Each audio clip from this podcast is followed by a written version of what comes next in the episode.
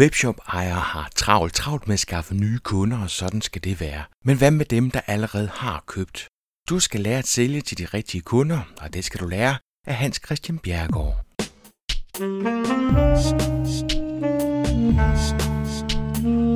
Velkommen til Potterkort, en podcast om markedsføring på internettet. Din vært er Ip Potter.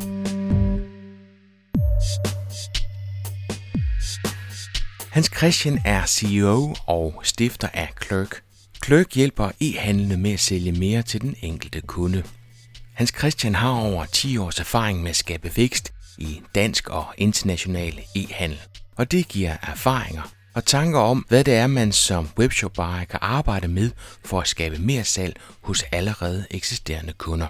Kløk har allerede skabt mere omsætning i dansk e-handel for over en milliard kroner og er i 2015 gået fra 6 til 34 medarbejdere og har ekspanderet til fem andre europæiske lande. Podcasten er som altid bakket op af IT-form og webbyrået CO3. Og du kan bakke podcasten op ved at like og dele. Jeg lytter selv til mange podcasts, hvor jeg aldrig nogensinde når ind omkring deres website, deres Twitter-profil, Facebook-side eller på LinkedIn. Så jeg ved, at det rører i glemmebogen, men der er brug for din opbakning, så prøv om du ikke kan huske det. Nu skal du lære at sælge til de rigtige kunder med Hans Christian Bjergård. Jeg hedder Hans Christian, og jeg er øh, stifter og direktør i Clerk.io, øh, der laver software til webshops, der gør, at de kan sælge mere til den enkelte kunde. Hvad er det for en software, du laver? Hvad er det, den gør? Det vores software gør, det er... Øh, I virkeligheden så har vi en vidensdatabase over, hvor vi beregner, hvilke kunder er egentlig interesseret i hvilke produkter. Og det bruger vi så til flere forskellige små funktioner. Det kan være øh, en søgemaskine, der, der er baseret på den her salgsviden, eller produktanbefalinger, eller, eller e-mailanbefalinger, eller hvad kan man sige, kundesegmenteringer, så du ved, hvad du skal henvende dig imod. Vi har flere sådan små produkter, men i virkeligheden er de alle sammen bare tyndt lag, der er lagt oven på den her vidensdatabase omkring, hvad det egentlig er, de kunder, der kommer ind i butikken, gerne vil købe, og hvordan butikken hænger sammen. Vi bygger sådan lidt øh, et, et Google PageRank øh, network over, over produkterne i en, i en butik. Vi skal lige have det helt ned på jorden, Hans Christian. Så det, jeg vil købe hos dig, det er for eksempel en søgefunktion, som jeg kunne sætte på min webshop, og så samler I dataen op omkring mine kunder. Lige præcis, og så vil du få en, øh, det vil sige, når dine kunder kommer ind og søgte, så i stedet for at det bare vil være tekstbaseret søgning, det er det selvfølgelig også, men så beriger vi søgeresultaterne og sørger for rangering af produkterne. Øh, vi ved jo alle sammen fra Google, at det er de første 10 placeringer, der, der er de vigtige, ikke? og der er aldrig nogen, der ser side 2. Øh, så, det er, så sørger vi for at bruge vores salgsviden og indsigt i, hvad det er, kunder køber og vil, gerne vil købe til at rangere produkterne rigtigt. Øh, altså så det er selve rangeringen af produkterne. Så du køber egentlig en, en, en fantastisk søgemaskine også, eller nogle rigtig gode produktanbefalinger. Det er sådan helt nede på jorden, det du, det du køber. Eller et værktøj til at segmentere dine kunder. Og det der så er det smarte, det er, at ved os, det er, at du har ligesom et værktøj, som både er din søgemaskine og din produktanbefalinger og din e-mail-anbefalingsmotor, så, så de forskellige enheder kender sådan set hinanden. Det vil sige, at e-mail, er banken card e-mailen ved, hvad din kunde har søgt på, osv. osv. Så jeg får mig en søgemaskine, som er, er intelligent. Jeg får nogle muligheder for at kunne berige mine produkter, sådan at der er forslag til relaterede varer osv., og dem kan jeg sådan set komme ind i mit flow, sådan som jeg synes, det er mest fornuftigt. Og så får jeg muligheden for at segmentere mine e-mails på baggrund af den måde, man har opført sig på websitet og det, man har købt. Ja, eller rettere sagt også, hvad du er interesseret i. Øh, den maskine, vi har arbejdet, kigger meget mere på, prøve at i fremtiden, i stedet for, hvad folk har gjort i forsiden. Så vi prøver ligesom at sige, og der skal en masse avanceret machine learning til at gøre det, men til ligesom at finde ud af, jamen, hvem vil gerne købe de her, de her varer i fremtiden. Øh, hvis man skal sige det meget populært, så det vi egentlig prøver at lave, det er sådan lidt Amazon in a box. Alle de der avancerede værktøjer, Amazon har til at drive en masse salg, jamen de kræver egentlig en hel masse databehandling, og, og de har en masse data scientists øh, siddende i Amazon. Virkelig er det, vi har pakket ned i en kasse, og så kan man, de enkelte webshops kan købe det, så du faktisk kan løfte din shop op på, på samme niveau, som Amazon kan, i forhold til alt det her personalisering. Men I sælger jo ikke webshops. Så det er sådan en add-on, kan, kan den komme på alle webshop-systemer? Den kan komme på, på alle systemer, så længe vi kan få et, øh, et produktfeed fra shoppen. Så, øh, altså det kræver ikke mere at installere Clerk, end det kræver at installere for eksempel øh, Google Shopping. Så det er, det er bygget til alle, alle systemer, uanset om du har, om du kører Magento eller Shopify, eller om du har din helt egen hjemmebyggede platform. Hvor mange salg skal man have i sin webshop, før at det er en god investering at investere i det, I har? Øhm, det, kommer, det kommer selvfølgelig meget an på forretning. Jeg plejer typisk at sige, at sådan en, øh, sådan en tommelfingerregel er, at du skal op og have et par ordre om dagen, øh, for at det er, hvad skal man sige, øh, give mening. Bare fordi, at hvis du, du skal tænke på sådan et system, som vi laver, det løfter din omsætning med x antal procent. Lad os bare sige, at du løfter din omsætning med 10 procent. Øh, jamen, så er det jo super fedt, hvis du har 10-20 ordre om dagen, så er det jo mange penge. Hvis du har øh, 2-3 ordre om dagen, så er det måske så er det måske ikke så meget, så kan det være bedre for dig at bruge de penge ude i markedsføring. Men man kan sige, at det der gør vores, det der egentlig gjorde, at vi overhovedet stiftede vores platform, det var faktisk, at vi lavede nogle øh, teknologiske gennembrud, øh, dengang jeg var, eller man kan sige for Unisport, dengang jeg arbejdede der, hvor at, øh, fandt ud af, vi fandt ud af, at man kunne lave sådan nogle systemer på webshops med små data, så vi kan teknisk set sagtens arbejde på webshops, der har en ordre om dagen, eller en ordre hver anden dag, og give, og give gode anbefalinger der. Men, men rent økonomisk anbefaler jeg altid folk, at når du er i den størrelse, så brug dem på markedsføring for at opbygge din, din, øh, din kundevolumen, og når du så rammer de der et par ordre om dagen, så kan man begynde at snakke om at, at løfte de der, de der hvad kan man sige, med personalisering. Men det er jo typisk en, jeg tror det bedste resultat, jeg ser med personalisering, det var 17% løft i omsætningen. Men det var også en butik, der gik fra ingenting til det hele. Ikke? Det, var, det var et super flot resultat, men du løfter, du løfter en procentdel af omsætningen, og det er det, man altid skal huske. Så jo større du er, du er desto sjovere er det. Og, og den nedre grænse handler faktisk mere om, hvornår det er mest fornuftigt at bruge dine penge over i markedsføring, altså hvornår du er i gang med at opbygge din, din, din forretning, og, og man kan sige, hvor der hvor vi kommer ind, det er mere, når du skal tage step 2, og nu har du en fast god trafik fra din annoncering, og så skal man begynde at få mere ud af den trafik. Så det er mere forretningsspørgsmål faktisk, end det er et, hvad skal man sige, et teknisk spørgsmål. Du har tre punkter, Hans Christian, som du bragte med, da du var til digital markedsføring. Den første, den hedder, betragt dine kunder som et aktiv på samme måde som din mailingliste.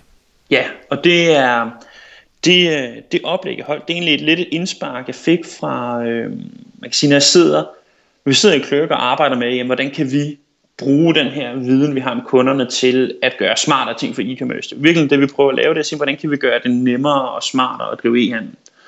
Og så sad vi og kiggede lidt på at vi har jo egentlig, hvis man kigger på Tone Webshop, jeg, jeg tog også med i et, i, i et slide, og ligesom viste, jamen, det havde en om, webshop, hvor omsætningen havde plottet den ud over et år, uge for uge, og den gik sådan lidt op og ned. Men det var ikke verdens mest, hvad skal man sige, øh, sexede graf. Ikke? Det lignede sådan lidt, at det var, det var sådan set, der var ikke en stor vækst i løbet af året.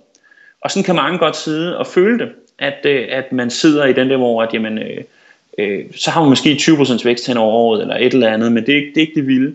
Men hvis du plotter din kundedatabase hen over den graf, så har du faktisk en kontinuerlig stigende, stigende linje, fordi du får hele tiden flere nye, unikke kunder ind i butikken.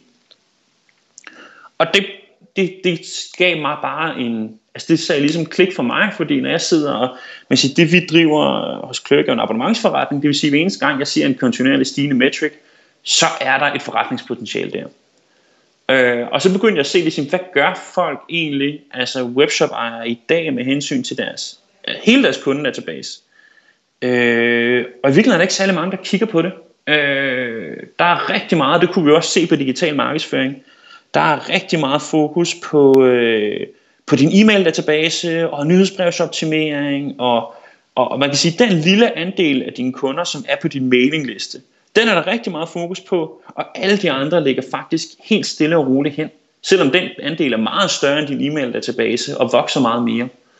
Øh, så det var egentlig der, hvor at, at, at der begyndte nogle tanker at starte på mig, og man virkelig det der med at se hele sin kundebase som et aktiv, altså du kan bruge til at skabe mere forretning.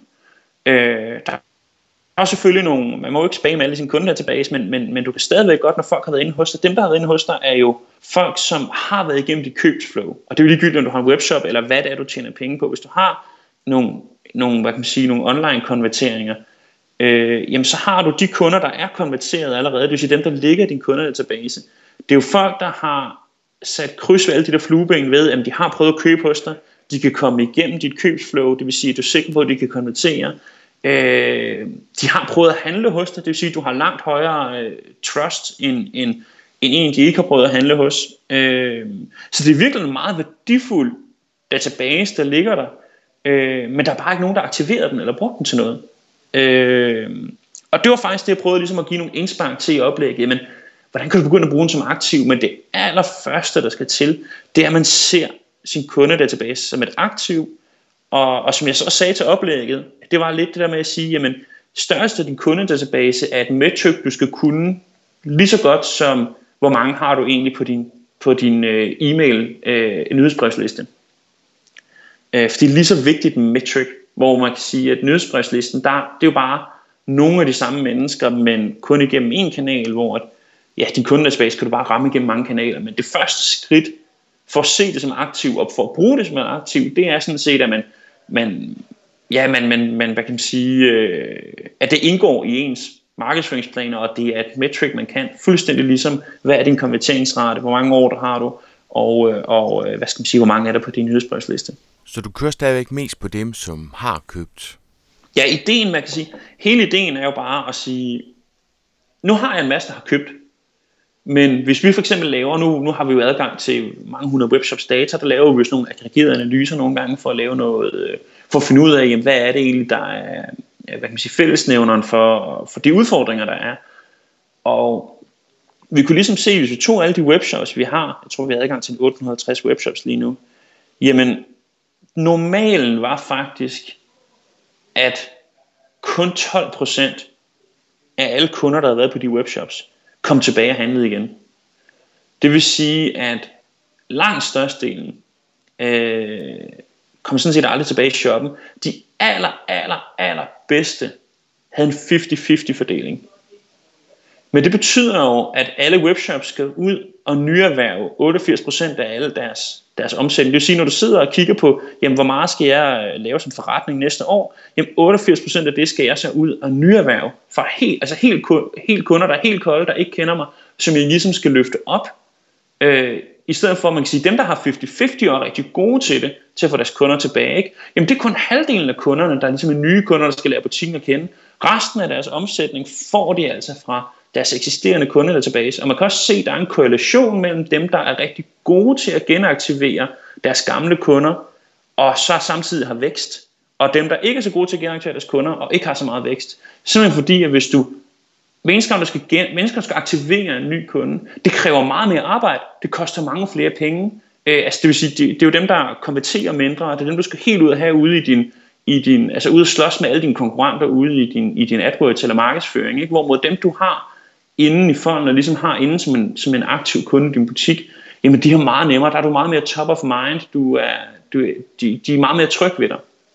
Øhm, så det er, man, det er bare den observation af, at, at, at utrolig mange butikker er ikke særlig gode, altså ser slet ikke deres, de erhverver bare nye kunder, erhverver nye kunder, erhverver nye kunder, øh, men ser slet ikke deres eksisterende kunder som nogle kunder, de har et forhold til, og det kundeforhold skal plejes. Øh, og så kan man se korrelationen mellem at sige, at dem, der så er gode til at pleje deres kunder, det er også dem, der får mest vækst. Ganske simpelt, fordi de får en meget større del af deres omsætning fra nogle kunder, der allerede kender dem, og de opbygger et tillidsfuldt forhold til. Øh, og det er ikke så svært at opbygge det her tillidsfulde forhold. Man skal bare begynde at arbejde på det, hvor der er rigtig mange, der, der, der, nærmest, der aldrig kommer videre end fra, fra øh, jamen, øh, Google Analytics, nej ikke Google Analytics, Google AdWords og, og noget, øh, noget, hvad kan man sige, noget generisk markedsføring, og så har de måske et nyhedsbrev, men der er ikke nogen, der sådan tænker hele kundeflowet ind. Skal vi prøve at snakke om nogle af de værktøjer, man så kan bruge, for det giver jo rigtig god fornuft, tanken om, at jo flere kunder man har, jo flere har man at markedsføre til. Og nyhedsmailen, det er jo så dem, der aktivt har sagt, ja tak, du må gerne kontakte mig på min e-mailadresse. Hvad er det for en data, vi har på de kunder, øh, og hvordan kan vi bruge den til at drive dem tilbage til webshoppen? Jamen, øh, det data, vi har, det er jo deres e-mailadresse. Det, det er fuldstændig ligesom, hvis du driver en nyhedsbrevsmarkedsføring. Øh, vi har jo deres e-mailadresse, når de har lagt en, øh, når de har lagt en ordre, eller har konverteret. Øh, og så har både Øh, Facebook har gjort det længe, og Google har lige åbnet op for, at du kan begynde at målrette øh, annoncering mod øh, en e-mailadresse. Så det fungerer lidt ligesom retargeting, hvor at du øh, i dag lægger du en tracking pixel på siden, og så kan folk, der har været med at kigge på et produkt, eller bare på din side generelt, modtage reklamer. Og du kan gøre det samme faktisk med en ordre e-mailadresse, og så sige, at dem, der har været inde og lagt en ordre, kan nu sende nogle reklamer ud imod. Så det mest basale skridt overhovedet, øh, det vil jo være at sige, at når jeg udsender mit nyhedsbrev til, øh, til alle de kunder, der er på nyhedsliste, jamen så opretter jeg faktisk en retargeting-reklame i, øh, i, øh, i Facebook og i, øh, i, hvad hedder det nu, Googles, enten deres, hvad kan man sige, deres annonceringsplatform eller direkte i AdWords med det samme budskab. Så du ser Facebook og Google egentlig som nogle platformer, du sender nogle budskaber ud på, på samme måde som dit nyhedsbrev. Øh, der er jo ingen forskel for mig som forbruger på, om jeg modtager et nyhedsbrev i en indbakke, åbner, og så ser jeg, okay fint, nu har nu er der tilbud på tennissokker for den her, for den her sportsbutik, eller at mit øh, newsfeed på Facebook bliver fyldt med de her tennissokker, øh, og, og det samme, for eksempel det kan være det samme billedmateriale, du bruger i nyhedsbrevet. Øh, eller om det sker ude i, øh, hvad kan man sige, retargeting annoncer, jeg ser på hele nettet, som Google står for. Der er jo ikke nogen forskel på det, det er bare forskellige platforme, så har de forskellige platforme, forskellige øh, dele af min opmærksomhed, altså jeg er mere opmærksom på en e-mail, jeg aktivt åbner, øh, og så er jeg måske næsten mest opmærksom på ting, der foregår i mit mobile newsfeed, og så mit rigtige newsfeed, og så hører reklamerne måske, du ved, sidst ude på nettet, men, men, men hele ideen er bare at abstrahere sig op og så tænke, det vi egentlig gør med nyhedsbrev, det kan vi egentlig i dag har Facebook og Google, Google åbnet op for, at vi kan gøre på hele internettet. Øh, så man kan sige, det mest primitive, det er bare at sende sin, øh, hvad kan man sige, sende sin øh, nyhedsbrev ud igennem Facebook og Google også, på samme måde som man sender det igennem, øh, øh, man sender det igennem Facebook. Eller nej, man sender det igennem sin, øh, sit, øh, sit, øh, sit nyhedsbrev. Øh, og som siger, så kan man begynde at blive mere sofistikeret oven på det. Hvor at, øh, men, men det er vigtigt bare at have den her med, at det er ikke svært. I virkeligheden kan du bare tage hele din nyhedsbrevsdatabase, oprette en Facebook-annonce, der har samme billede, som du kan kaste ind i nyhedsbrevet, øh, og, og uploade den, og så er du sådan set i gang. Så det er ikke svært at komme i gang med. Øh, der hvor man så skal begynde at tænke det ind for at få for høj effekt af det, det er jo sådan noget med at begynde at sige, hvordan skal kundeoplevelsen være? Det kan være for eksempel at sige, jamen, øh, okay fint, jeg har drevet webshop i fire år, Øh, jeg har måske det, der svarer til 10% af min, min, øh, min kundedatabase i mit nyhedsbrev, og jeg har måske 15% af mine, mine kunder kommer tilbage og handler hos mig. Okay, men så har jeg de sidste øh, 70-75%, øh, som jeg slet ikke kan komme i kontakt med. De har handlet hos mig, men de har sådan set glemt mig. Dem kan man jo genaktivere ved at lave målrettede reklamer på, på øh, Facebook øh, mod dem. Altså det vil sige, at man kan simpelthen give dem en, en kom igen øh, tilbud, øh, hvor det kan være, at man får et gratis produkt med, hvis man handler igen i butikken eller et eller andet. Og det kan man jo bare tage mod, øh, hvad kan man sige, alle de kunder, der ikke har handlet i 6 måneder eller et eller andet. Altså så man kan, man kan starte med bare at sende det ud til alle, og så kan man langsomt begynde at segmentere sine kunder ud med forskellige budskaber. Øh, så det behøver ikke være særlig svært. Og man kan sige, det øh, det jeg så prøvede at vise på digital markedsføring, det var at sige, at det værktøj, vi har bygget hos Clerk, der tager det helt avanceret.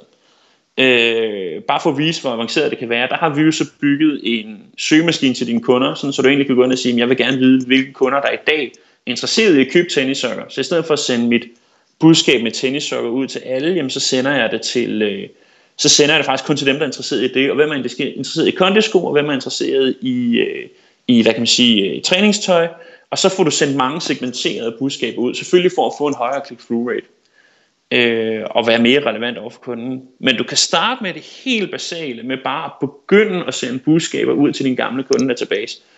Og så kan du langsomt rykke dig over i det mere og mere avancerede, øh, hvor du til sidst ender med noget som vores værktøj, der er sådan et business intelligence værktøj, hvor du bare meget simpelt vælger nogle parametre ind. Øh, det kan være, hvem er mine VIP-kunder, og så får du dem ud og kan målrette dem med nogle reklamer og sådan noget. Så det er, det behøver ikke være så svært. Jeg vil, jeg vil anbefale mange til bare at gå i gang med det, bare begynde at bruge de e-mails, der har det, og så selv måske selv vælge nogle simple segmenter ud.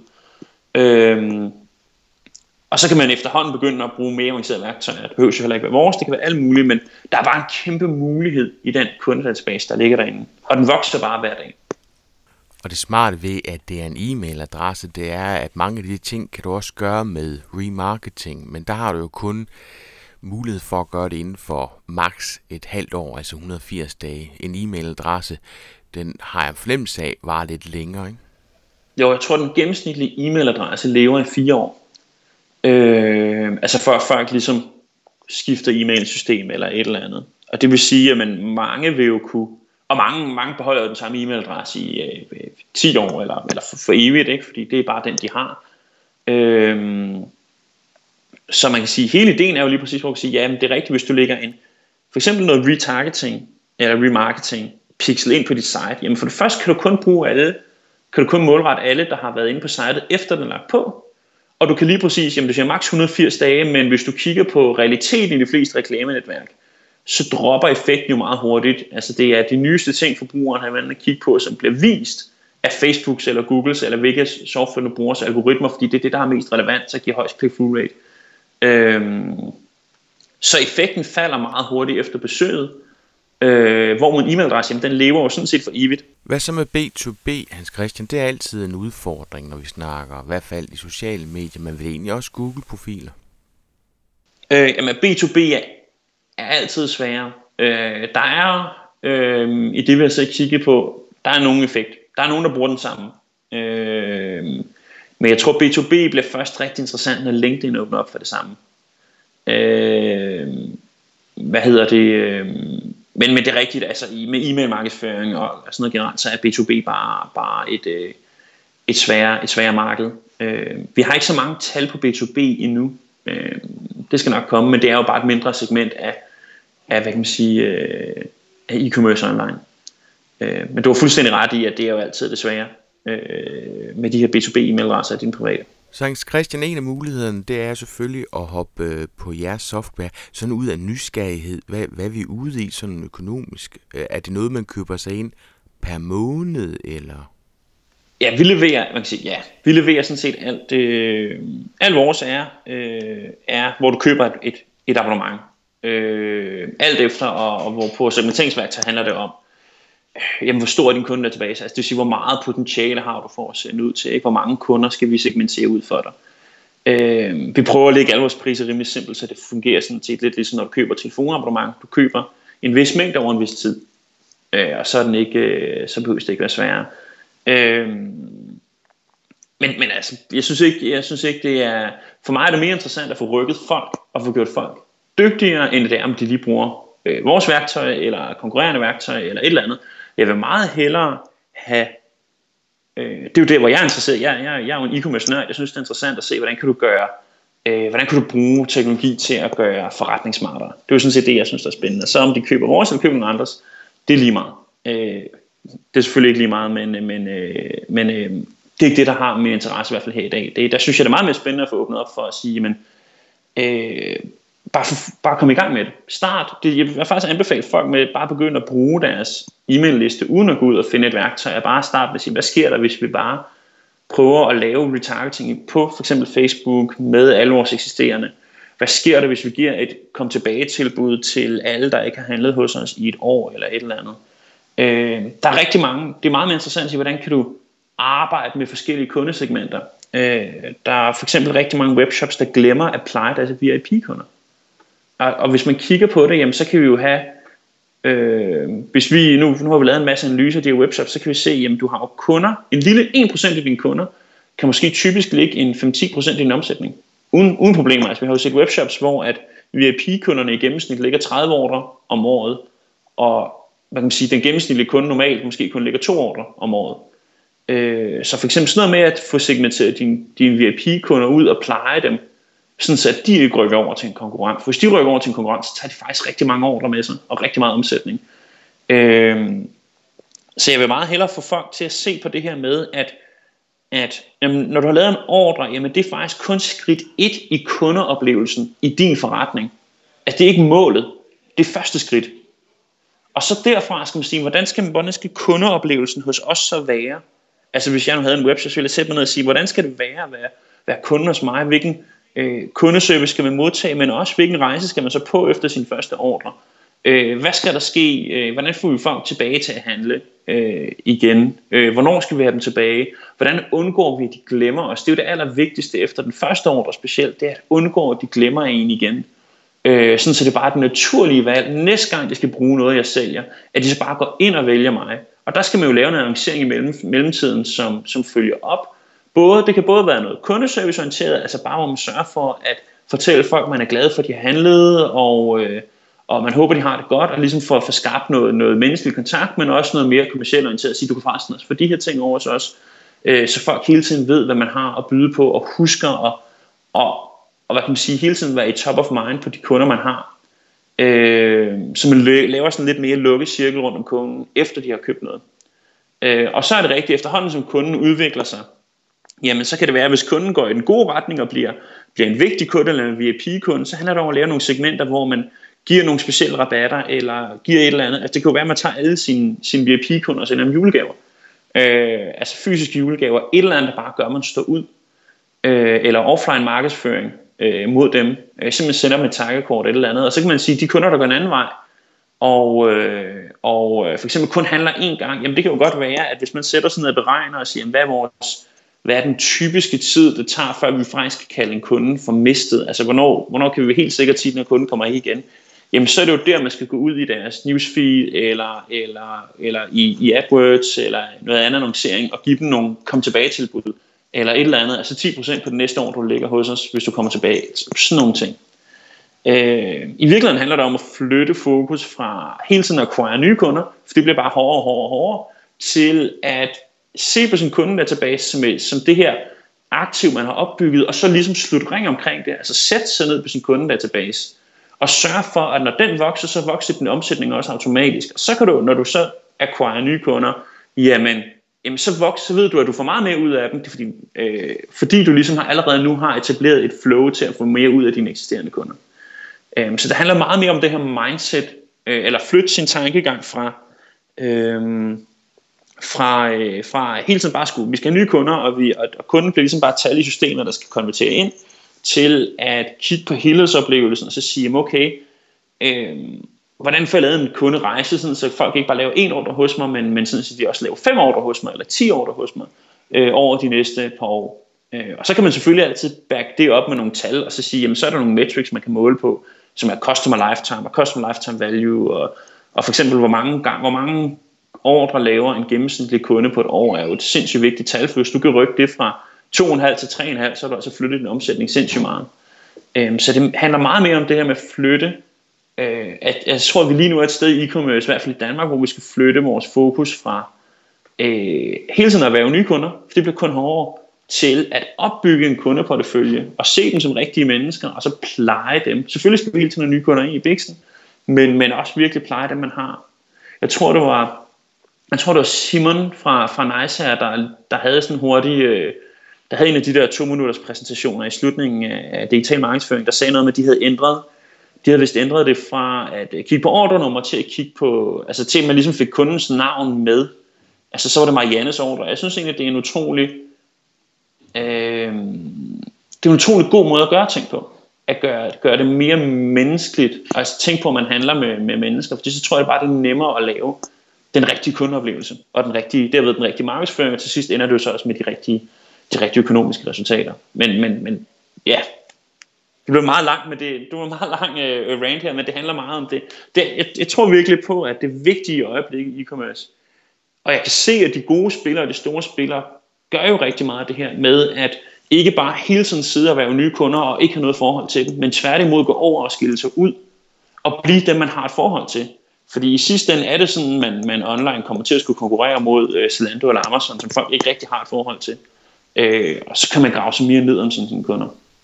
Så teknologien den er der. Enten så kan man købe sig fra noget, som nok er nemmere at gå til, men det du også siger, det er, at man har en masse data på sine kunder, og bare ved at tage de her e-mailadresser, og så bruge dem fornuftigt i forhold til både Google og Facebook, og det skal lige så sige, det er i hvert fald meget nemt, så er vi mere over i, at man skal til at tænke på, hvordan er det, man skal ind og pleje sine eksisterende kunder, for at få dem til at gøre det, man gerne vil have dem til at gøre. Præcis, altså teknologien ligger lige for. Øh, det er, som jeg også sagde, det er, du kan gøre den helt, altså man kan jo ligesom tage sine VIP-kunder, så kan man bare sige, jamen okay, hvis jeg tager mine kunder og rangerer efter, hvor mange år det de har købt, så kan jeg tage top 1%. Altså den, den beregning kan du selv lave, ikke? Så kan det godt være, at dine VIP-kunder er top 5%, og nogle andre, VIP nogle andre butikkers VIP-kunder er top 0,8%. Men, men du kan bare starte med at tage dine top 1% kunder og kalde dine VIP-kunder. Det er jo en nem beregning at lave. Øh, så jeg vil altid anbefale folk, bare, bare starte med at begynde at gøre det. Og når man så gør det konsistent, jamen, så vil jeg da anbefale at købe et værktøj som vores eller, eller andres, som gør det nemt at gøre de her ting. Altså for det er jo sådan set det vi bygger, det er at sige, jamen vi har jo bare bygget et værktøj, hvor du bare siger, jeg vil bare gerne have mine VIP-kunder. Øh, og så får du dem, og så er det sådan set ligegyldigt, om dine VIP-kunder køber øh, 30 ordre om dagen, eller 100 år, nej ikke, øh, 30 ordre om året, eller 100 ordre om året, eller 2 ordre om året, det skal vi nok selv beregne, og det er jo så det du køber, det er at vi finder ud af, hvad dine rigtige VIP-kunder er, men alle kan jo bare sætte sig ned og så sige, jamen nu definerer jeg mine VIP-kunder som top 1%. Og hvilke kunder, og hvor mange køber top 1%? Jamen de køber så, det ved jeg ikke, fem ordre om året. Okay, jamen så tager bare alle kunder og køber mere end fem ordre om året og kalder mine VIP-kunder. Punktum. Så man behøver jo ikke gøre det sværere, end det er til at starte med. Det vigtigste og det allersværeste, det er, det er slet ikke teknologien eller hvordan man gør det. Det er det der med at få det indopereret øh, i sit hoved. altså få den der tankegang ind øh, i hovedet. For når man først har den i hovedet, jamen, så skal den nok komme i hverdagen, og hvordan man tænker og opbygger sin forretning. Men, men det allersværeste, som jeg kan se det, det er jo, det er jo ikke, der er jo, der er en masse værktøjer til rådighed. Det handler mere om at, at ændre synet på forretningen, øh, til at man tænker meget mere i, i at pleje sine kunder, og det gør faktisk lidt ondt, hvis en kunde ikke kommer tilbage. Altså at du egentlig ser, når du får en ny kunde, så skal du føle, at du har fået en kunde, som skal købe et par gange, og, og hvad skal man sige, øh, altså du får en kunde, og I kommer til at skulle have et kundeforhold, og det skal faktisk gøre ondt på dig for de kunder, der ikke kommer tilbage. Fordi du skal føle, som om du taber en kunde, når de ikke kommer tilbage hos dig. Jeg tror, det handler mere om den tankeændring hos mange webshops. Altså som sagt, der er nogle frontrunnerne, de er helt klart i gang med at kigge på den måde. Øh, og jeg tror helt klart, det bliver nu er vi selvfølgelig dejligt beskyttet i Danmark, i og med at vi kun er 5 millioner mennesker, så, så på den måde er vi ikke et marked, hvor de store spillere kommer så meget ind på. Øh, men jeg tror også, det bliver den måde, man ligesom får lavet e-commerce i fremtiden. Altså hvor man kan sige, hvis fremtidens forbruger bare skal handle hos en eller anden, så handler man så Amazon, fordi det er bare nemmere. Øh, men hvis man er interesseret i noget, altså det vil sige, hvis man går op i modetøj, eller hvis man, hvis, det vil sige, hvis man er en webshop, der dækker en hobby eller et eller andet, jamen så går man til den webshop. Øh, så det handler altså om webshop at få bygget en identitet ind i folks hoveder, så de automatisk bare kommer til en, fordi de ved, at man har det, de gerne vil have. Øh, forbrugeren gør bare det, der er nemmest. Altså det ved vi jo alle sammen. Og hvis det nemmeste er at gå på Google og søge, jamen, øh, så er det det, vi gør. Hvis man ved, at der er en webshop, som tilbyder det, man gerne vil have, øh, har en rigtig kundeservice, har de rigtige varer, øh, så går man jo bare direkte til den.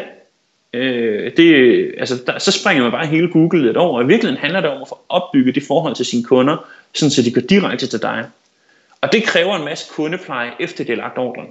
Øh, og det kan jeg se, der er en masse. Altså, du kan jo typisk se på en webshop, den grimmeste side, det er jo tak for ordresiden. Altså den ligner jo for det mest noget hø, fordi der er ingen, der kigger på den, fordi nu har folk betalt, og så er de sådan set ligeglade. Men det er jo allerede der, den starter, ikke? Øh, med at starte med kundeoplevelsen. Altså starte med en, en god tak for din ordreside. Øh, du kan lave en masse små tricks, som en håndholdt lille tak for ordren på fakturen. Alle de der små ting, der gør, at du skiller dig ud. Ikke?